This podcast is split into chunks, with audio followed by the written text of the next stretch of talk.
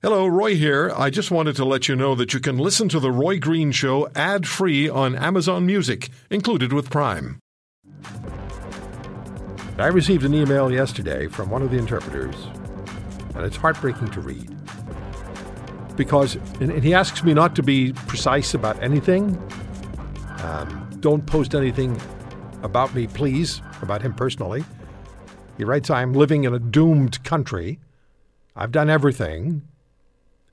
Canada and reached the end, but the passport became an obstacle in my process, which I was told months ago that Canada doesn't need the passport. I will let you know, he emailed. Meanwhile, um, even writing this email was very difficult. Sorry again. I can't do media interviews and then he goes on, and I'm not going to read this part because it might serve to identify, at least in part, where he is.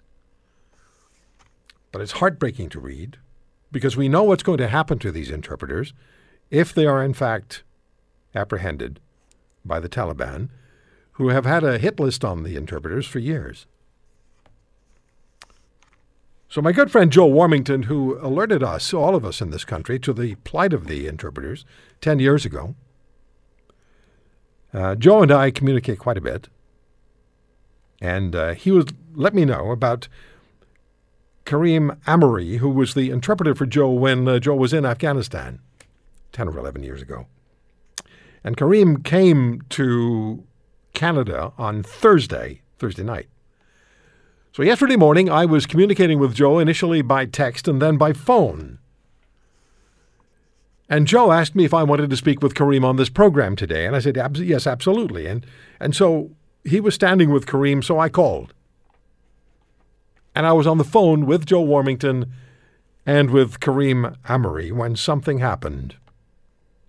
And if you've been following me on Twitter, at The Roy Green Show, or at Joe Warmington, follow Joe, or if you looked at the story in the Toronto Sun, you know uh, what took place. But for those of you who are still looking for detail, Joe, thanks for coming on the show.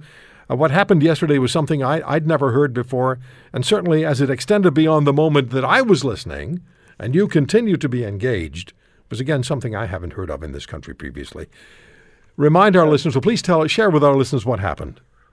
It's, it's almost like uh, somebody inside of the operation, the government, or what have you, doesn't want the Canadian public to fall in love with these interpreters, which is exactly what should happen because they're brave and they're courageous, and they helped us and they worked with our media and they worked with our generals and our troops. What happened was um, I was over at a hotel in Toronto, and Kiram uh, Amiri is one of the only interpreters that that I know that actually got through in the first four flights. There's a lot of people that worked in the embassy, people like that, all all important as well. But uh, because we know him, we've worked with him. Erin O'Toole has fought for him in the past, and obviously uh, Wendy Nuri Long of uh, Afghan Canadian Interpreters and our good friend Chris Eklund. They've been working on it. So I made arrangements to go over there and see him, and I would talk to him. And I've got a video up on TorontoSun.com. Uh, you know, my visit with him, and out of nowhere, two people showed up, and they basically did a rendition on him. I told them who I was and who I represent and they didn't say anything. Just grabbed him, almost like put him in a in a bag. Like it was ridiculous. I've never in my life seen anything like it. And they whisked him into the hotel, and I couldn't find him for a while. You were on. I was talking to you about, you know, you were asking him how he's doing and things like that. But we were heading it towards him coming on the show today. But these people killed that, and they would have killed my column other than I'd already talked to him. And um, you know, it's not right what happened. Uh, Chris Eklund called the police. Uh, and uh, you know you you weren't happy yourself, Roy, and neither was my editor. So it, it's it's it's pretty ugly. This is not how we do things in Canada. It happened right in front of me. Thirty-five years I've been covering this town. I've never had that happen before. So yeah, you and I were talking, and I'd been uh, I, I mentioned, or at least I talked to Kareem as well, and he'd agreed to come on the show. And then I hear silence and a bit of a commotion. I couldn't tell what was going on, but I knew something was was happening that was out of the ordinary because you weren't say, you weren't speaking. Kareem wasn't speaking. And then I heard you say, I'm Joe Warmington of the Toronto Sun, Who are you? And I heard nothing except commotion again. And I guess that's when they took him away. They never told you who he was, who they were, but eventually you found out who they were, or at least who they represented. Tell us about that. Well, I'm not sure exactly the organization because they never really have been transparent about that, but somehow it's with the IRCC, Immigration Canada, and you know they, I, you know I don't know what their reasons uh, for doing that were. I think it's not, uh, you know, I don't think it's benign. I think that it's pretty serious what they did because it scared this guy. You know, he's been fighting and, and for for ten years trying to stay ahead of the Taliban, and it felt to him like you know they were taking him somewhere. And um, you know, I couldn't find him. I haven't talked to him since. I mean, Wendy Long tracked him down, and he's apparently very upset about it. Um, and this is what they're doing, and, and you know they want. It hasn't been said officially, but they don't like the story. They don't like the fact that he's on the front of the Toronto Sun today and I'm not going to let the Trudeau government or any government take us off our goal, which started many years ago. You and I and other people that were on this before, you know, before this latest push. Uh, we have to get everybody on our list here. We, yes, they can focus on the 20,000 over there, and some of them uh, are, are people as well that we work with.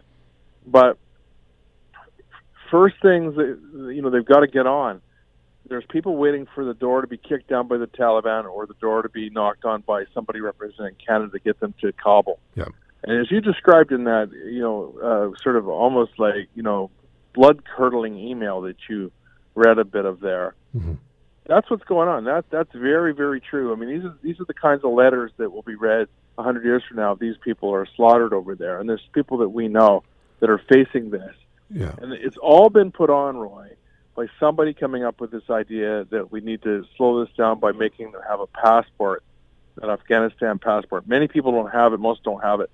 Those that do, it, it's lapsed. It's not exactly a place you're traveling in and out of. So that was put up, and I think that's a Taliban move. It's also a shakedown move. And Canada didn't seem to have any answer to it. So what they did instead, they came up with the 20,000, we'll move people out on the outside. I think they should do that. But before they do, They've got to get whatever the number is, is far less than that, out of harm's way and back here. And forget the red tape, forget the paperwork. Yeah. Get them here, and we'll talk about it later. You know, Joe, I read emails from the interpreters, and as the anxiety increases, their um, command of the English language as they're writing decreases because yeah. their anxiety levels are so high and, and I, when I read that email yesterday, and if I compare it with an email this same person sent me two or three weeks ago, the anxiety level nowhere near as high. He's terrified for himself and his family. Now, what really worries me or concerns me greatly is if those individuals who interceded yesterday, that rendition as you called it, if they're working for Immigration and Refugee Canada, if they're working for the Immigration Department federally, who hired them? Are they are they do they work full time for immigration? Why didn't they identify themselves? Why wouldn't they tell you who they are? Why wouldn't they tell you what organization they worked for? What is going on? Do they just not? Does the government not want you and me uh, to be talking to the interpreters? There are many questions that that demand answers here. Well, there's going to be somebody making lots of money because it's twenty thousand people they've identified Afghan, you know, nationals that are out of the country that they're going to bring in as refugees. And if you recall the, the Syrian situation, it started at 25. It's now at 45,000. And there's many great success stories with it. And, and why, Joe? Why, with know. every opportunity we've had for years now, we've had opportunities for years. Why am I receiving? Why are you receiving emails from interpreters in Afghanistan who are terrified for their lives? And who we may not, not be able to reach because we haven't figured out how to get them here. We don't know how to do it. We don't know where they all are. We don't have the resources on the ground. I'm going to be talking with General Milner later on today on the program about that very thing. Lots of questions, Joe. That was that was really disturbing what I heard on the phone yesterday, and what you're re- what you're relating again this morning continues to be disturbing. If you want to hear more Subscribe to The Roy Green Show on Apple Podcasts, Google Podcasts, Spotify, Stitcher, or wherever you find your favorites. And if you like what you hear, leave us a review and tell a friend. I'm Roy Green. Have a great weekend.